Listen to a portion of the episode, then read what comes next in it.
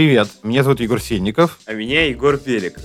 Это подкаст «Как в жизни» от онлайн-кинотеатра «Окко». И сегодня у нас спецвыпуск, который посвящен Канскому фестивалю. И вот пока я страдаю от жары в Москве, Егор Беликов, мой товарищ и соведущий, находится на французской ривьере. Страдаю от местной жары. Мы в целом в равных условиях, да. Но в разных э, местах. Поэтому сегодня будем обсуждать, зачем это нужно и почему вообще все кинокритики, несмотря на невероятные проблемы, устремились именно туда. Сегодня у нас будут еще необычные гости. Точно знаем, что будет, например, Франсуа Озон. Мне кажется, Франсуа Озон это достаточно круто для того, чтобы дослушать до конца. Так вот, и мы спросили у них, зачем им вообще нужны фестивали в 2021 году. Там же просто показывают фильмы, которые все равно потом выйдут в прокате. Кроме того, мы, конечно, поговорим и, собственно, о кино, которое ты смотришь там на Лазурном берегу. А центральным фильмом этого выпуска будет фильм, с которых эти каны стартовали, Аннет Леоса Каракса, который, кстати, скоро можно будет посмотреть на ОККО. Есть такое ощущение иногда, что вообще за фестивалями следят и ждут их прям так остро именно люди ну, из индустрии, либо кинокритики, либо режиссеры, актеры. Даже рецензии неинтересно читать в Кан, потому что велика вероятность, что многие фильмы, о которых ты прочитаешь, ты никогда не увидишь. Зачем вообще зрителю следить за этим всем?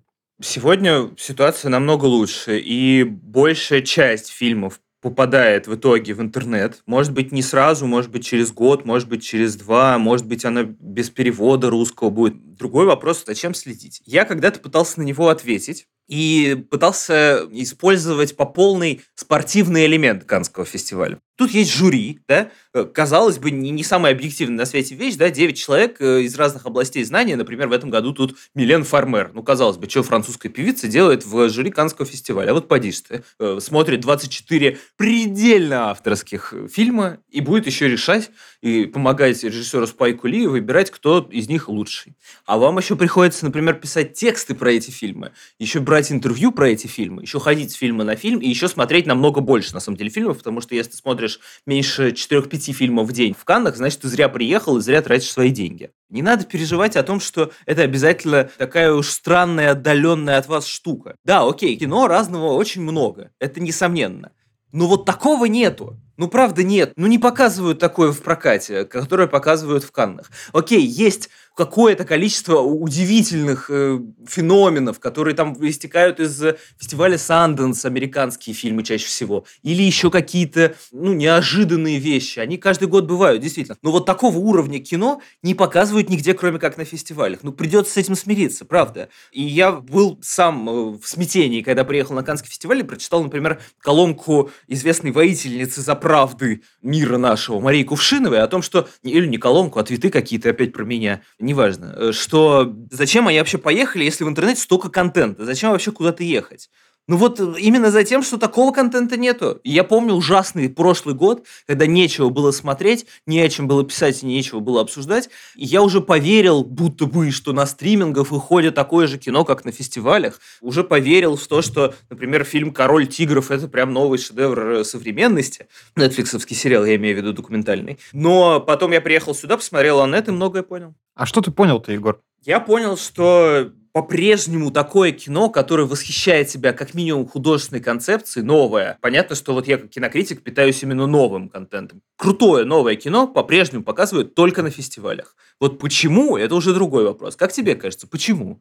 Я сразу же поясню, что я человек, который как раз редко вообще бывает на фестивалях и не самый их большой фанат. Мне, правда, тяжело и утомительно часто смотреть очень много кино. И это совершенно не универсальная история. Мне просто требуется чуть больше ну, воздуха между фильмами, особенно какими-то сильными. То есть мне нужно немного порефлексировать. И если такой спринтерский просто марафон в кино, мне, мне сложно в этом океане выжить. Но при этом я понимаю, что фестивали, конечно, и нужны, и существуют до сих пор, и так востребованы по нескольким причинам причинам. Во-первых, конечно, здесь есть экспертиза. Ну, как ни крути, но отборщики, люди, которые курируют те или иные программы в рамках э, любого приличного фестиваля, они, конечно, обладают определенным уровнем знания, которого у среднего зрителя, даже у самого насмотренного, может просто не быть. Они хорошо погружены в проблемы индустрии, они знают, кто что производит и кто когда что выпустит. В общем, они очень серьезно держат руку на пульсе, и уже хотя бы из-за этой экспертизы, для человека, который кино интересуется, есть смысл вообще куда-то ехать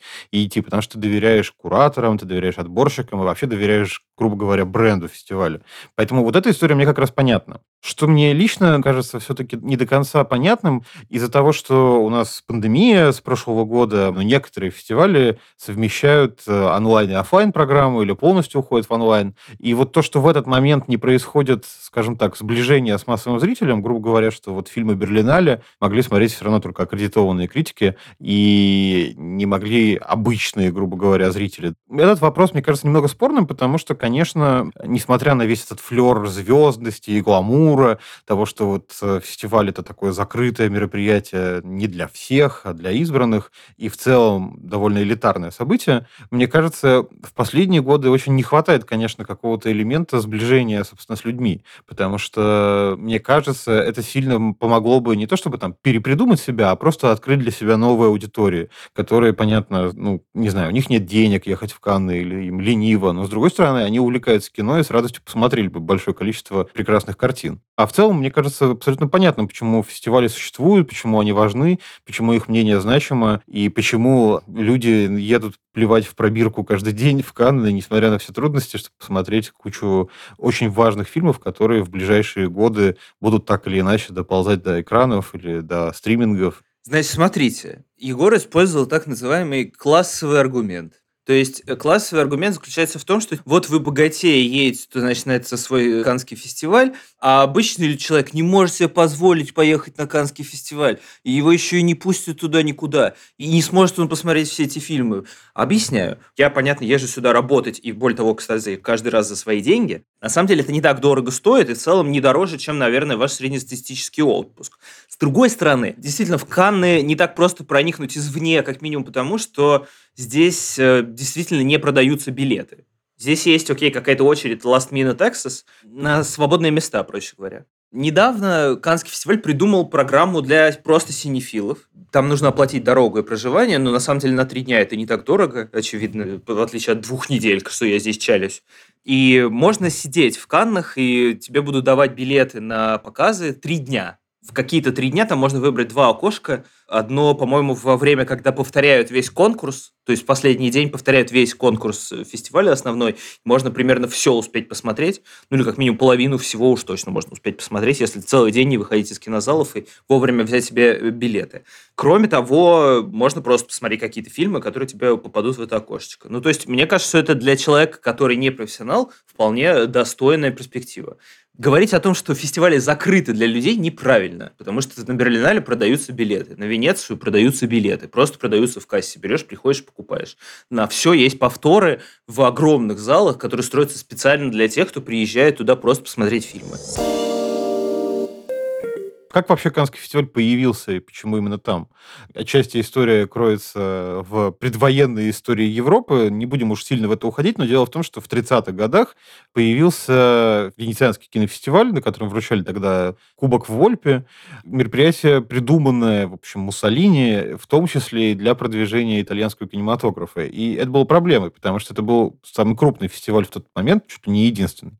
А при этом очень сильно смещен акцент был в сторону итальянского кино. А все другие киношколы европейские немного страдали от э, недостаточной репрезентативности в этом конкурсе. И в первую очередь французская, которая была мощная, важная и очень значимая, да, в общем, и остается, она, конечно, страдала от того, что не может быть представлена нормально на важном конкурсе.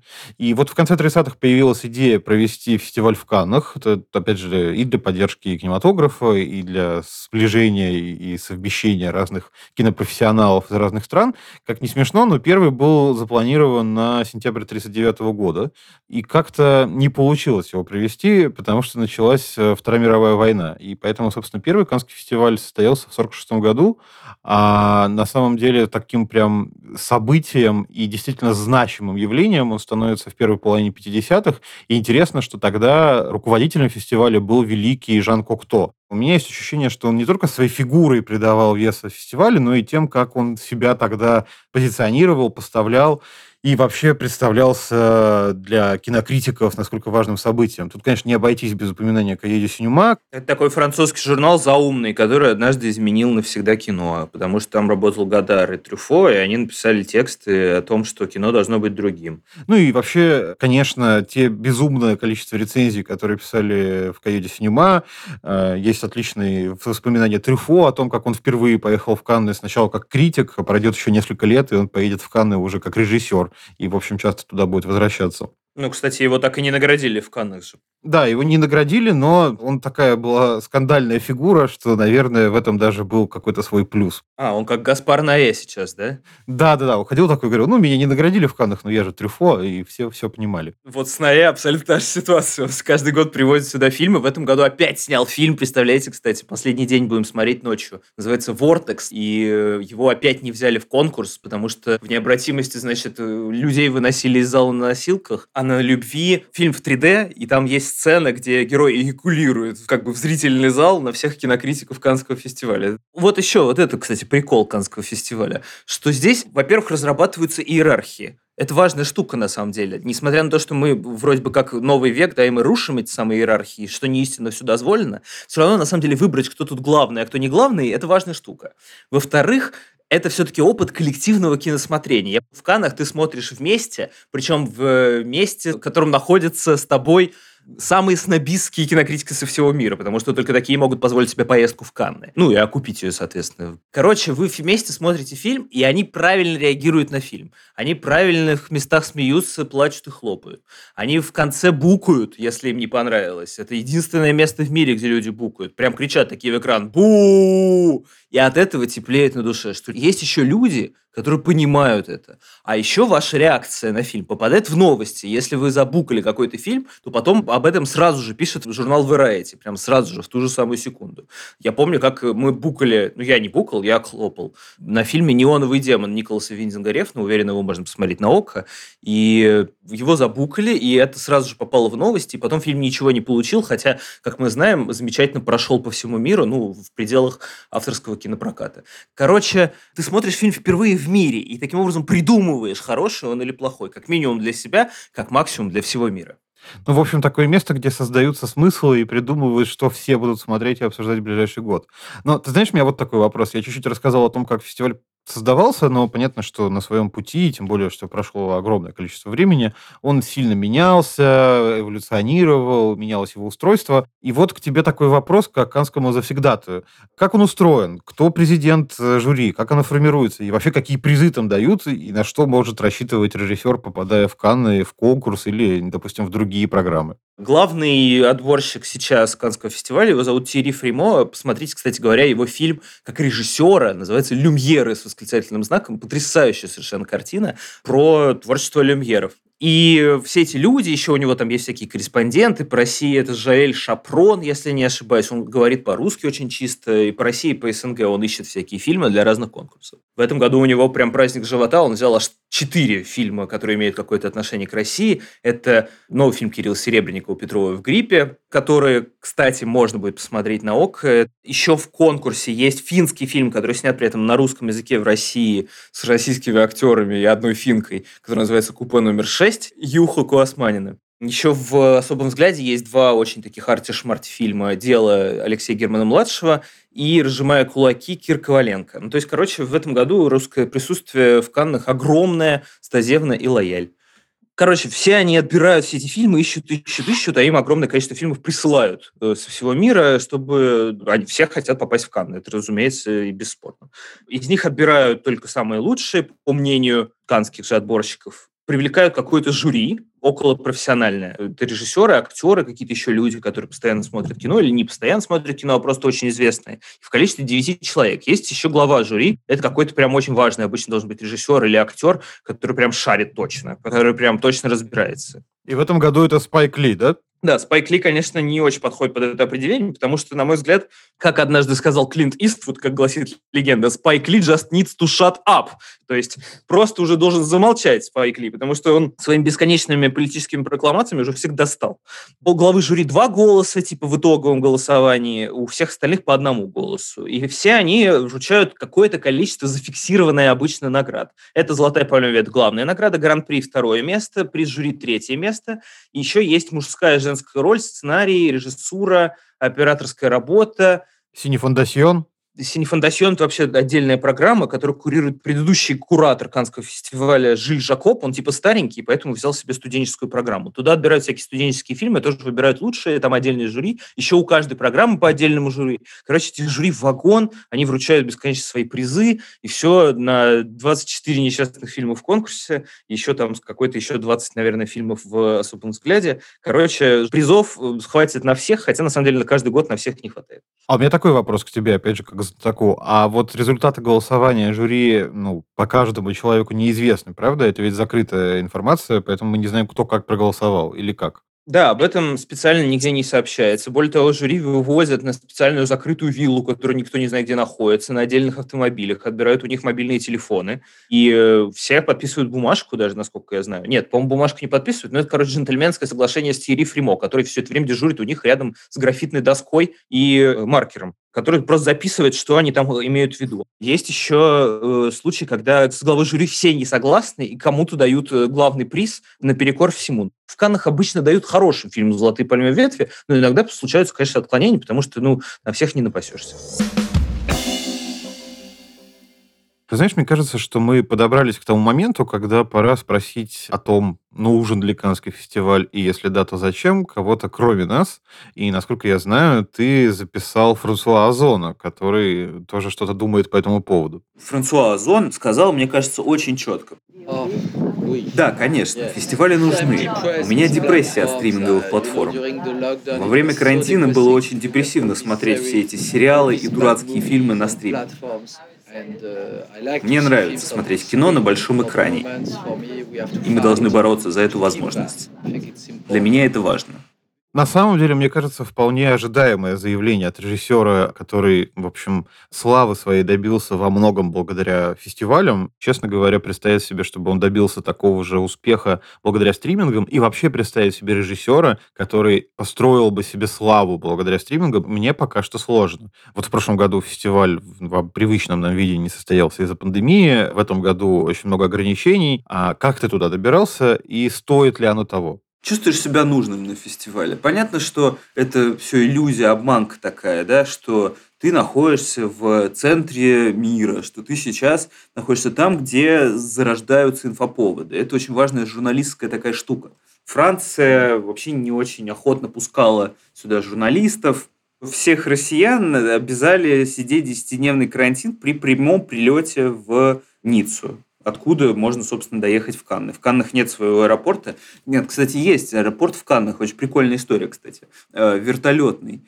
И однажды этот вертолетный аэродром использовали в качестве места для VR-инсталляции Алехандро Гонсалеса Иньяриту. У него был такой фильм, назывался «Кровь и песок». Туда надо было по секрету доставать откуда-то инвайт – привозили туда всех, разували, надо было босым ходить, и на полу лежал песок, а на тебя надевали VR-шлем, и ты был типа мексиканским иммигрантом, который пытается перебежать американскую границу и умирает.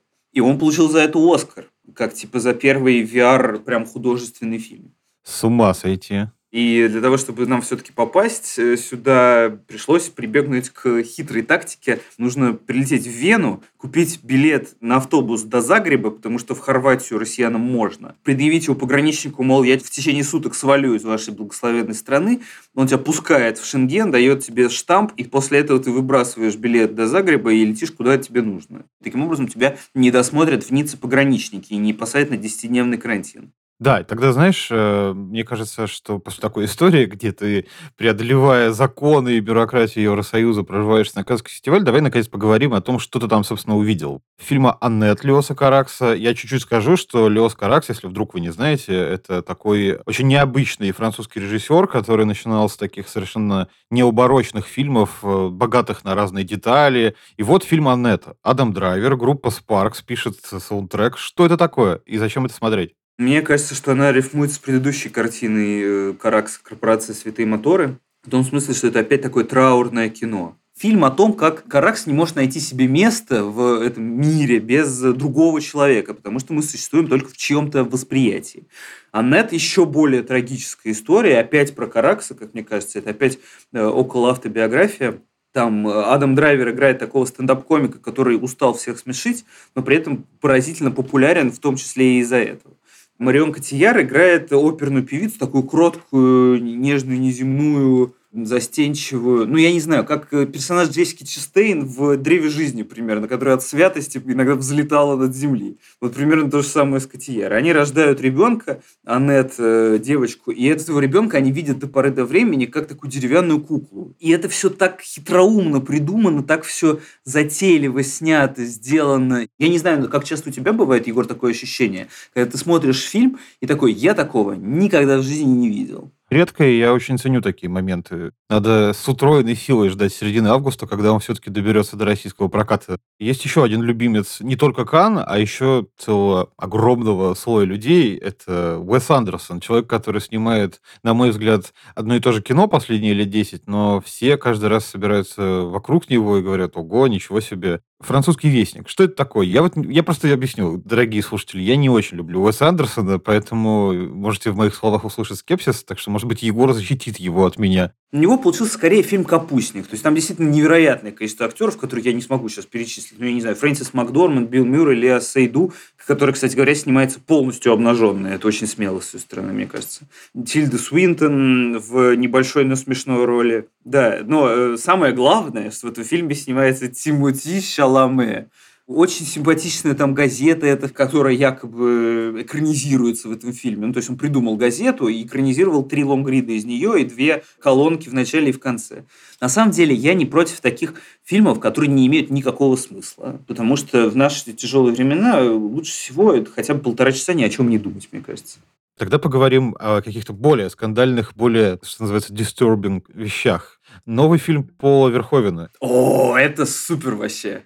Да, он называется «Непорочная дева» или «Святая дева». Чудесная картина. У меня вообще нет к ней никаких вопросов. У всех такое мнение возникло, что, мол, ой, ну это несерьезно, это какая-то бельберда, это комедия, это порнуха. Мне кажется, что там все концептуально обусловлено тем, что это картина, про монахиню 16 века. Это один из самых ранних э, кейсов э, лесбийских отношений, описанных вообще в мировой культуре. Монахиня ощущает себя святой, ей все время являются какие-то божественные знаменования, на руках проявляются стигматы, и параллельно она начинает э, свои греховные лесбийские сексуальные отношения с другой монахиней, которая вообще-то жертва инцеста из своей родной семьи сбежала в монастырь, чтобы ее там приютили. И в итоге плетет интриги против настоятельницы этого монастыря, которую играет, кстати говоря, Шарлотта Рэмплинг. И это просто чистое порно, такое нансплотейшн. Был такой жанр, по-моему, в 70-е годы, всяких очень эротизированных или триллеризованных фильмов о монахинях, которые там типа подвергались нечеловеческим испытаниям. Вот здесь то же самое. И при этом это все тончайшие размышления о сути веры о том, как можно потерять веру или, наоборот, обрести ее вместе с греховным своим путем поиска собственной сексуальности. Аминь.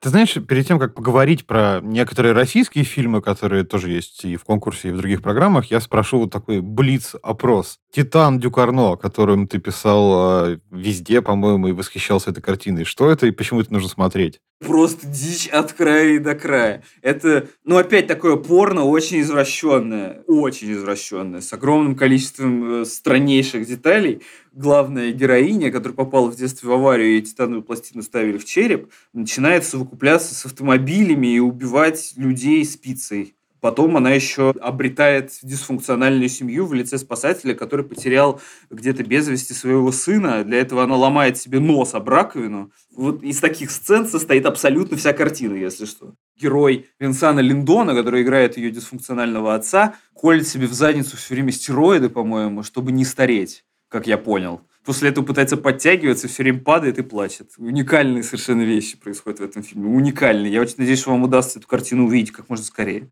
Звучит довольно угрожающе. Новый фильм Франсуа Озона. Что это и зачем это? Это все совершенно не траурная штука, а вполне даже комедия такая о любви к жизни, о том, как эту любовь к жизни можно выразить тем, чтобы покончить с этой самой жизнью самым благородным из возможных образов. Еще там интересное про травмы внутри семьи, про то, как, значит, дочь э, травмируется от того, что ее отец э, осознал себя как гея. В общем, любопытная зарисовка, я бы сказал, из э, жизни первого мира нам, к сожалению, недоступна вот мы с тобой обрушиваем на слушателей какой-то ворох имен, и я представил себе такой вопрос, который мог бы нам задать человек. Так ли нужен для этих фильмов вот, собственно, Каннский фестиваль? Ну вот если «Аннет», такой замечательный фильм, который тебя поразил, ну вот вышел бы он где-нибудь на каком-нибудь стриминге, и точно так же бы, наверное, тебя поразил. Разве не так? У закупщиков, например, на стримингах совершенно другая мотивация. Да? Им нужно обеспечить постоянный поток клиентуры, чтобы клиентура, которая подписывалась, она продлевала подписку и что-то постоянно смотрела. Неважно что. Главное, чтобы ей подошло. Главное, чтобы подошло под каждую целевую аудиторию. Если бы они вышли на стриминге, они бы утонули на дне каталога, и мы бы про них просто никогда не вспомнили. Ну, как, я не знаю, как все э, год добираются до фильма «Думаю, как все закончить» Чарли Кауфмана на Netflix. Хотя это их главный эксклюзив был, который они почему-то даже, по-моему, не отдали в Венецию. Они выпускают их только для Оскара и только на неделю, только в одном кинотеатре, и чтобы двери у него не открывались на всякий случай. Вот обычно так они это делают. Кстати, я вот поговорил с Тильдой Свинтон еще по поводу Кан и того, нужно ли ей тут быть или не нужно. Она и во французском вестнике сыграла, но я с ней разговаривал по поводу картины «Мемория» Пичеспонга Верситакуна. И вот что она сказала по поводу того, зачем нам нужны фестивали в 21 веке. Канны – потрясающее место для того, чтобы сеять зерна творчества. Это положительная сторона фестиваля. У нас есть Канны, и мы все очень рады быть здесь. Следующая задача — открыть кинотеатры, построить их, модифицировать. Мы должны бороться за то, чтобы смотреть кино на большом экране. А вот э, для многих российских режиссеров попасть в Канны это такая важная ачивка, это важный пункт в карьере, который, наверное, не позволит состояться российскому режиссеру арт-кино как фигуре. Вообще, ты знаешь, на самом деле история участия советских фильмов э, в Каннах, она и российских, она на самом деле огромная. Вот вы возьмете, будете смотреть программу Кан, не знаю, с начала 60-х до начала 90-х, вы увидите каждый практически год те или иные фильмы, причем иногда совершенно неожиданные. Вот, например, фильм Николая Губернского Губенко «Подранки» участвовал в Канском кинофестивале.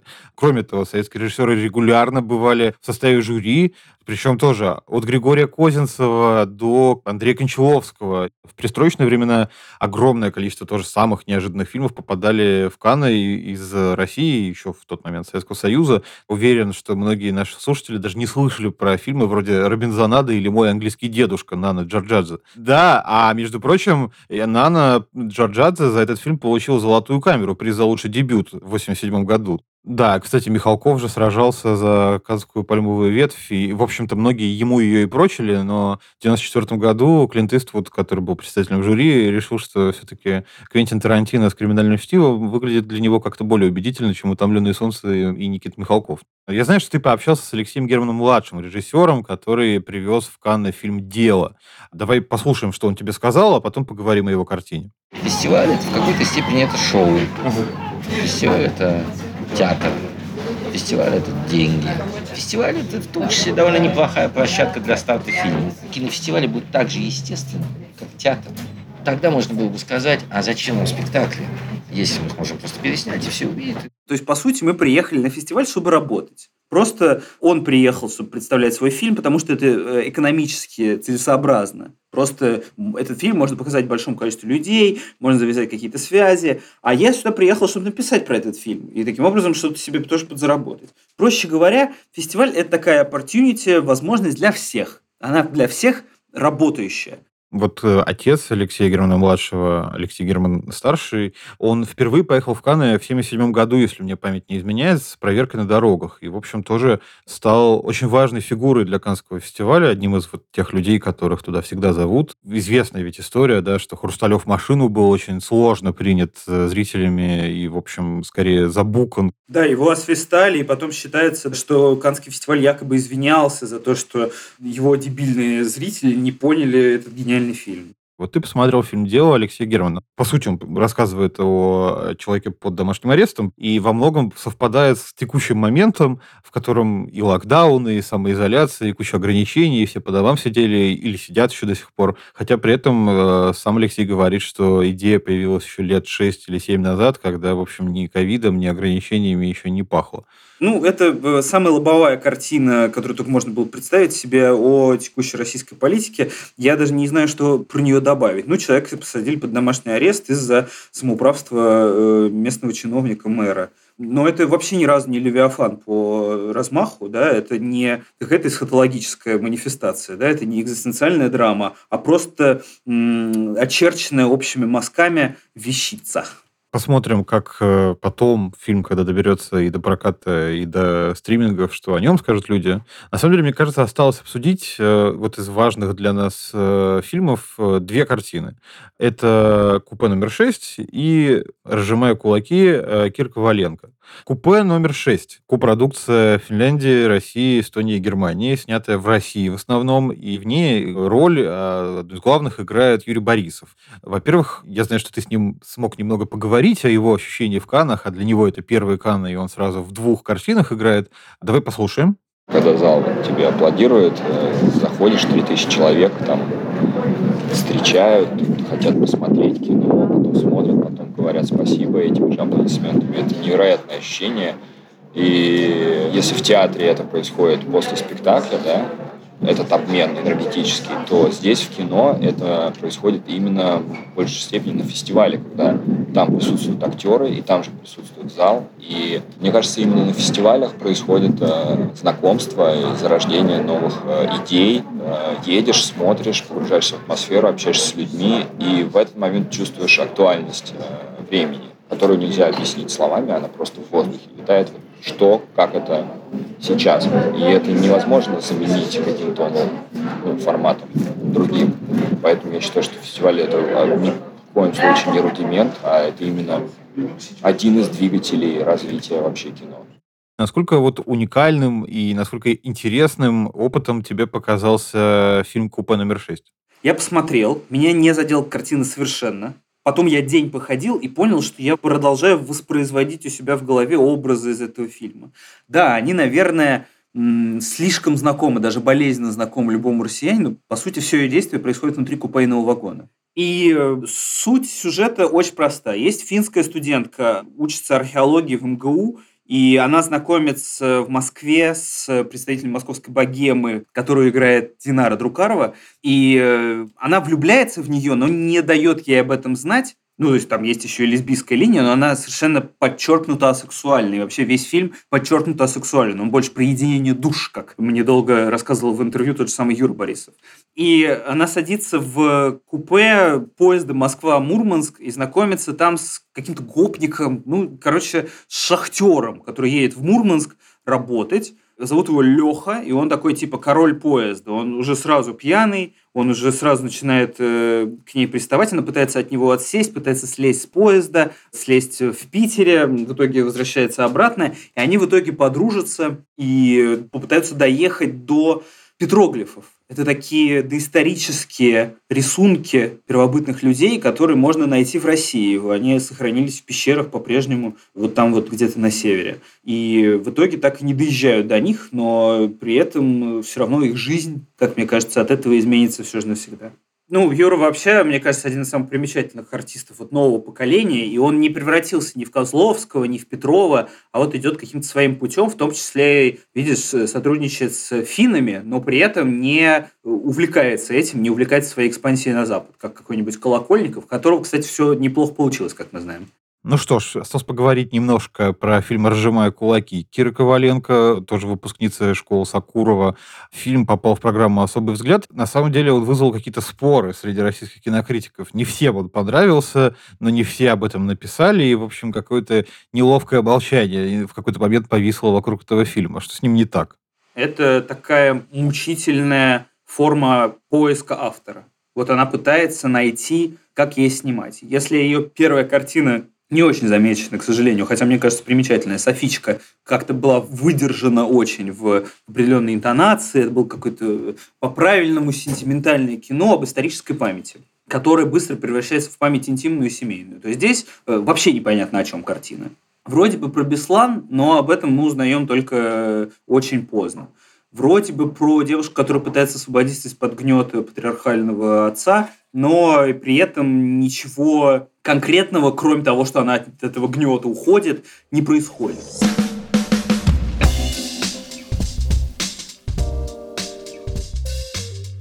Ну что ж, мы с тобой пробежались по многим фильмам Кан, поговорили о том, почему вообще они нужны, и спросили самых разных людей об этом.